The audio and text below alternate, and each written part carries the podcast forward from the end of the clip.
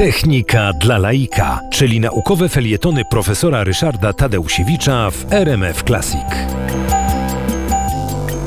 Józef Bem to bohater, bo, bohater węgierski, e, artylerzysta. E, wobec tego głównie znamy go jako dowódcę. Tymczasem e, Józef Bem był primowo, to jeśli tak można powiedzieć, z pierwszego wykształcenia był inżynierem. Ukończył w 1811 Szkołę Aplikacji Artylerii i Inżynierów, taką warszawską szkołę, która dawała wykształcenie o charakterze technicznym. No i próbował zrealizować swoje pomysły.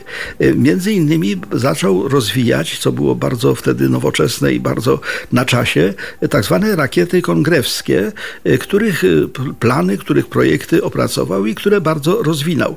E, stał się sławny w tym zakresie, ponieważ w 1820 roku w Weimarze została wydana jego książka na temat tych rakiet kongrewskich i no, BEM odniósł sukces. No ale jak to z sukcesami w Polsce bywa?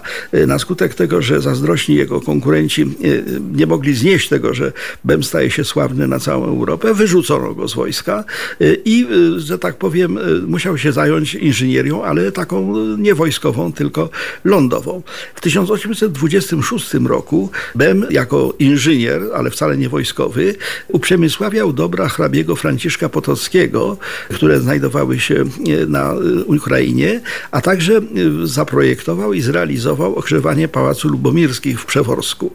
Napisał wtedy też książkę o machinach parowych, a więc pracował jako inżynier ewentualnie.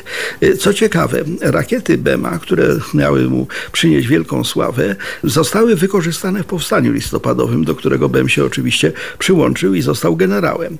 Y, między innymi 25 lutego 1831 roku pod Olszynką Grokowską było wielkie starcie y, powstańców z armią rosyjską i wtedy rakiety Bema spowodowały popłoch w armii rosyjskiej ponieważ wybuchające wśród no, konnych zastępów rakiety no, zdezorganizowały całkowicie atak. Natomiast no, później Bem oczywiście jako powstaniec listopadowy musiał emigrować, ale też nie zaniechał działalności. W 1835 roku założył Towarzystwo Politechniczne Polskie w Paryżu i dawał takie stypendia na studia techniczne właśnie dla polskiej młodzieży. Wspomagał go w tym zakresie Chopin. No ale historia historia przede wszystkim zapisała jego dzieła, jego to znaczy Bema, jako bohatera e, e, powstania węgierskiego. I niech tak zostanie.